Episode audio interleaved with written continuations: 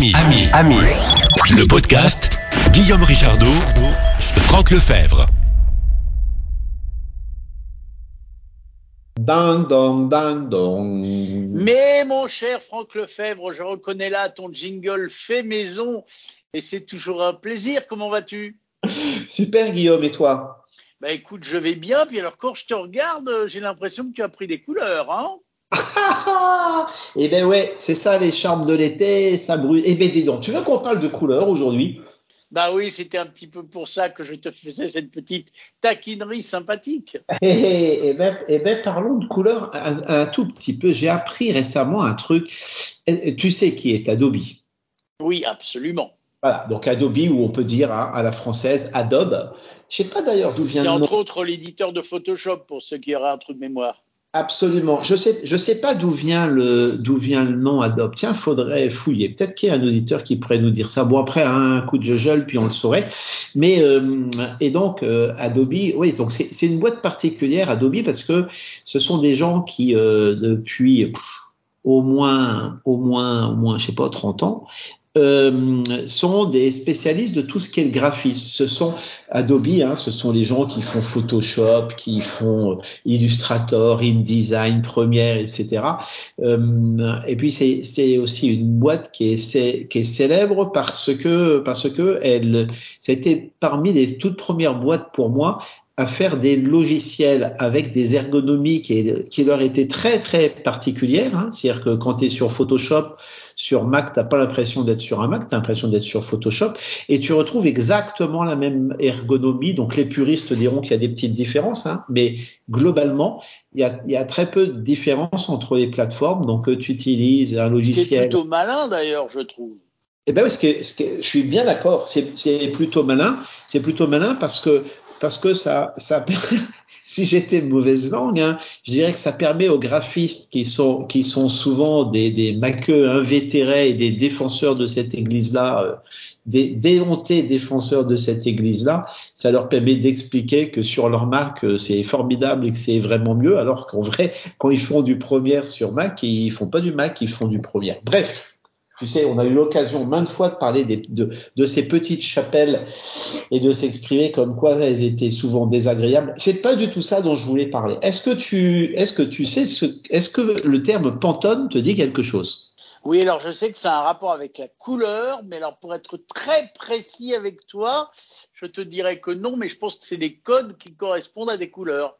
Eh bien, exactement. Pantone, ce- c'est une boîte. Donc, je pense qu'à l'origine, pareil, ça serait intéressant de retrouver l'origine de Pantone. hein. Ça devait être des gens qui faisaient, ça serait bien des gens qui faisaient des encres d'imprimerie ou quelque part. Mais ce sont, c'est une, une boîte qui très tôt s'est mis à normaliser les couleurs et, et à faire euh, une, euh, une mince, disons, j'ai un trou, j'ai un trou de mémoire, un nuancier à faire un nuancier extrêmement précis et qui était historiquement utilisé par les imprimeurs.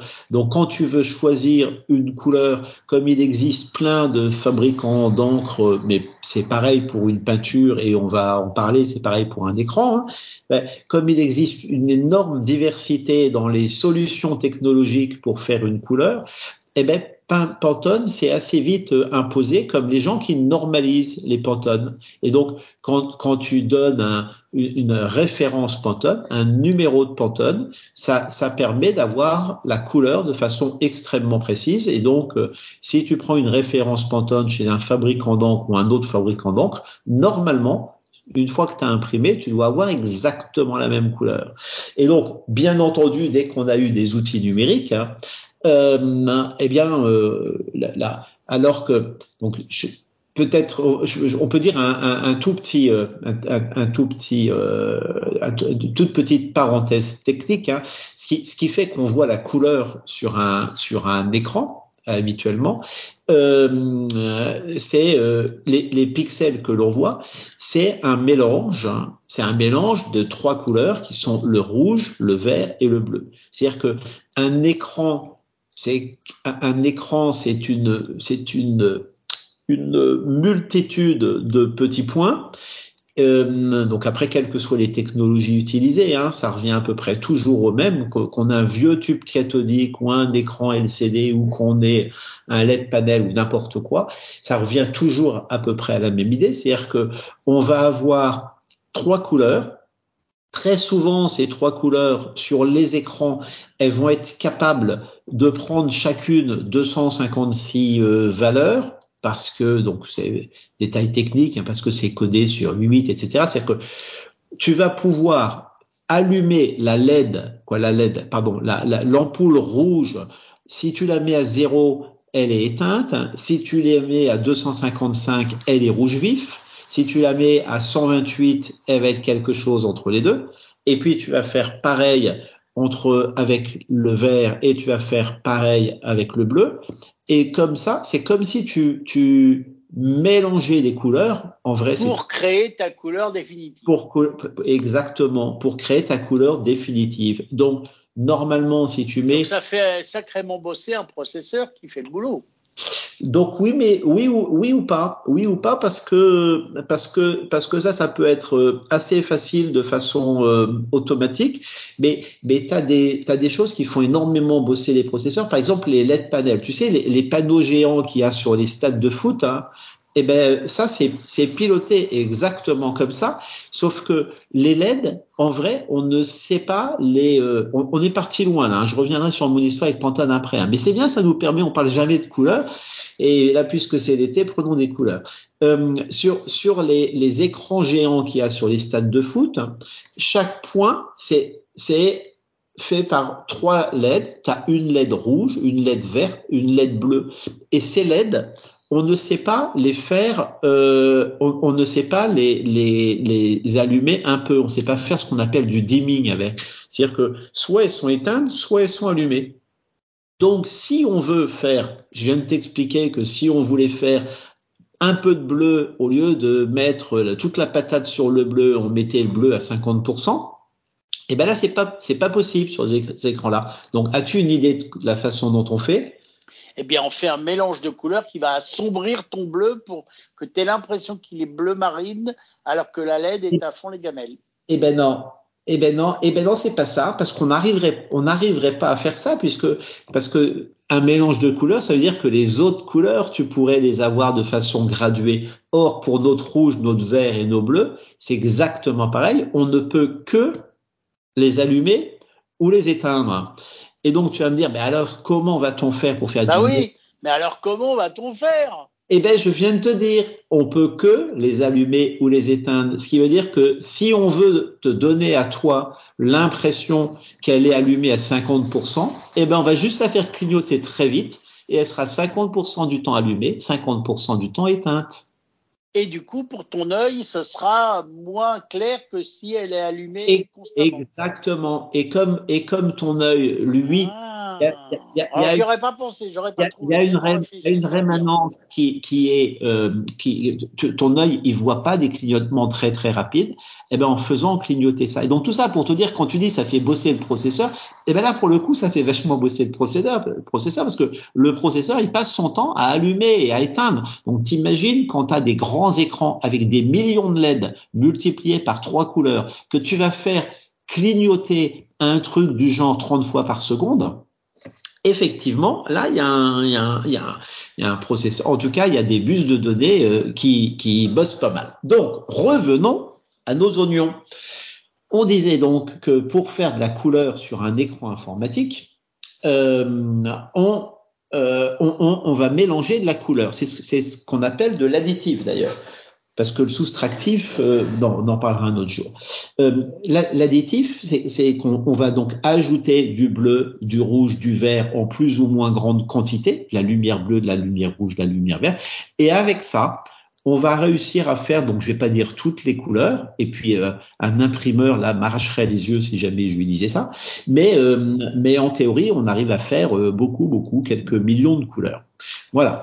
Et donc on pourrait dire donc que sur un écran, si on veut, faire une couleur, il suffit de dire la quantité de rouge, la quantité de vert et la quantité de bleu. Mais en vrai, ça se passe pas comme ça. Ça se passe pas comme ça parce que si on fait ça, euh, on n'a pas des couleurs aussi fines que ce qu'on peut obtenir avec des encres. Et donc prends les exemples de nos messieurs Pantone. Eux, ils vont ils vont nous proposer un un comment dirais-je, ça fait deux fois que j'ai du mal à le retrouver, un nuancier avec des couleurs très très précises. Et ces couleurs très très précises, elles vont même nous permettre d'étalonner nos écrans. Pourquoi? Parce que quand je te disais tout à l'heure qu'on prend du vert, du bleu, du rouge, mais le vert et le bleu et rouge en fonction des écrans, ça n'a pas tout à fait les mêmes en fonction des marques, en fonction des technologies utilisées. Donc, juste préciser tant de rouge, tant de vert, tant de bleu, ça nous permet pas d'être sûr d'avoir notre couleur. Donc, il existe des, des ce qu'on appelle des systèmes qui vont étalonner et qui font que un écran, quoi, deux écrans qui auront été étalonnés de la même façon, normalement, même s'ils ont des marques différentes, des technologies différentes, des âges différents, eh ben, ils devraient te donner la même couleur. Et donc, pour les graphistes, c'est super important parce que pour le graphiste, hein, des tout petits écarts de couleur, eh ben lui, il va les voir, puis il va pas du tout être d'accord si, si tu triches sur, sur ce truc-là. Donc, messieurs Pantone, monsieur, monsieur l'entreprise Pantone, ils, ils, se sont imposés hein, il y a très longtemps comme euh, le standard des couleurs. Et aujourd'hui, quand on veut exprimer une couleur, on donne la référence Pantone. Comme ça, on est sûr qu'elle sera bonne. Parce qu'en fait, ce que tu es en train de vouloir expliquer, si j'ai tout bien compris, c'est que j'ai par exemple un truc bleu qui correspond au bleu qui me plaît sur mon écran, mais quand je vais l'imprimer, eh ben, je vais regarder mon papier et le bleu sera pas le même. Tandis que si je lui dis, mon Pantone, c'est, alors je dis n'importe quoi, mon bleu, il s'appelle 522, je suis sûr que j'aurai le bon bleu et que logiquement, quand je regarderai sur la feuille de mon imprimante, ça sera le bleu 522 puisque c'est celui que j'ai choisi, même si en les regardant, t'as pas l'impression qu'ils sont de la même couleur parce que l'écran est pas aussi bien calibré que la vraie couleur sur une feuille. Exactement, camarade. C'est-à-dire que, imagine si je te dis, on prend un, un, bleu, parlons du bleu, un 2746C par exemple. Lui, je l'aime bien parce qu'il a un truc particulier, c'est ce qu'on appelle le bleu clin. Tu connais, tu connais le bleu clin? Euh, euh, Non, enfin, je suis pas sûr. Bon, eh ben Monsieur Monsieur Klein, Yves Klein, c'était c'était c'est un artiste euh, qui a vécu au milieu du XXe siècle et qui est célèbre pour avoir fait euh, des choses formidables. Et entre autres, entre autres, c'était un grand judoka, un grand, grand japono, japonophile, on dit ça, non, nippophile, je sais pas comment on dit. Et, euh, et donc, il avait eu l'idée incroyable de créer une couleur qui est un bleu, qui est un bleu très profond, un petit peu mauve, qui est magnifique. Et, et euh, il l'avait déposé. Et donc, il disait, voilà, cette couleur. Un peu comme Majorel. Euh, oui, c'est vrai. Sauf que Majorel, c'est plus clair. Mais, euh, mais oui, mais c'est le même principe d'avoir déposé une couleur. Euh. Voilà. Et puis Klein, et puis Klein, ça a été le premier à faire. Puis c'était un clin d'œil à l'époque où c'était un peu ironique. Oh, quel dire, voilà, moi je dépose, tu vois. Et on parle souvent de, de de propriété des idées euh, sur Amis ensemble, hein, eh ben oui là on était, tu vois c'était un peu une provocation pour dire tiens c'est ma couleur, euh, elle est déposée, personne d'autre n'a le droit de l'utiliser. Euh, un jour un jour on reparlera de l'open source et de la propriété intellectuelle. Je vais peut-être réussir à terminer mon histoire. Donc depuis très très longtemps, Adobe qui est l'entreprise qui est super leader mondial de tous les outils de création euh, graphique, en tout cas, on va dire euh, euh, leader historique de tout ce qui est les graphistes connaissent tous les produits. D'ailleurs, nous, il y en a un autre qu'on connaît très bien, c'est PDF, puisque PDF, ça a été créé par Adobe justement comme un format d'échange pour, pour faciliter les échanges de documents imprimés, quoi, numériques. Plus que extrêmement utilisé, puisque euh, logiquement, toute machine est capable d'ouvrir un PDF. Exactement. Donc, je vais revenir sur eh ben, Adobe, ils avaient bien entendu utilisé euh, les nuanciers Pantone. Et puis, il existait historiquement, il existait un accord entre Adobe et Pantone où Adobe pouvait utiliser et proposer à ses clients les nuanciers Pantone euh, et donc, euh, les gens ont tous créé en, en, utilisant ce, ce, système, ce système-là. Sauf que, en 2022, à vrai dire, je crois que l'annonce date de fin 2021. Mais, mais en juin 2022, eh ben, euh, il y a Pantone et, euh, et, euh, et, ben, et Adobe qui ont décidé de plus être d'accord. C'est-à-dire que il y a Pantone qui a décidé que ces nuanciers pouvaient plus être utilisés de façon gratuite dans les logiciels d'Adobe et qu'il fallait les acheter. Ce qui fait, mon cher Guillaume, que si tu avais, si tu es graphiste et si tu avais créé des paquets de, de, d'affiches, de, documents, de ce que tu veux, en utilisant ça sur tes jolis outils Adobe, eh ben, du jour au lendemain, tu n'avais plus tes couleurs. Ah ben c'est ballot. Eh ben c'est ballot, mais je trouve ça incroyable cette histoire parce que c'est une histoire qui m'a été rappelée par un camarade il y a pas longtemps et, et dont je connaissais pas l'existence. Et je trouve que ça ça ça soulève ça soulève plein de questions. On parlait tout à l'heure de propriété intellectuelle, c'est quand même, c'est quand même incroyable que, que l'on soit, qu'on arrive à être prisonnier comme ça, ou qu'on arrive, si mieux, que le monde numérique qui sait faire tant de choses belles quand il le souhaite et tant de choses pas belles quand il le souhaite également, arrive à mettre des utilisateurs qui disent tiens mais nous on fait un truc, on est habitué, on a acheté les produits, on a bien et puis du jour au lendemain, eh ben euh, eh ben non, c'est plus possible, tu peux plus l'utiliser, faut que tu passes à la caisse.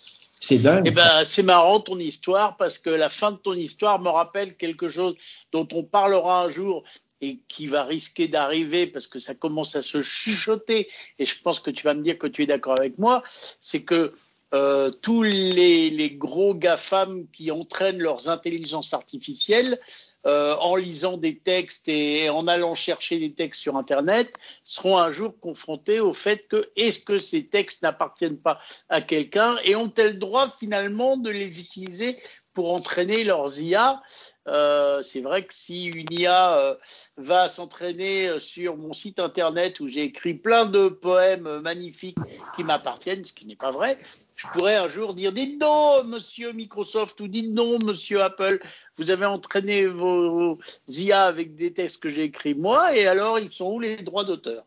Eh ben ouais, et donc euh, et donc tu as bien raison. L'IA est en train de remettre l'IA est en train de remettre en cause la, notion même de droit d'auteur parce que euh, parce que le mécanisme de l'apprentissage fait que tu sais, on dit souvent euh, ah GPT il cite pas ses sources, sauf que très souvent il ne peut pas citer ses sources. Moi, si je te dis par exemple, tu sais ce que c'est qu'un Minitel euh, bien sûr, tu sais ce que c'est qu'un Minitel? Tiens, il faudra qu'on en reparle un de ces jours.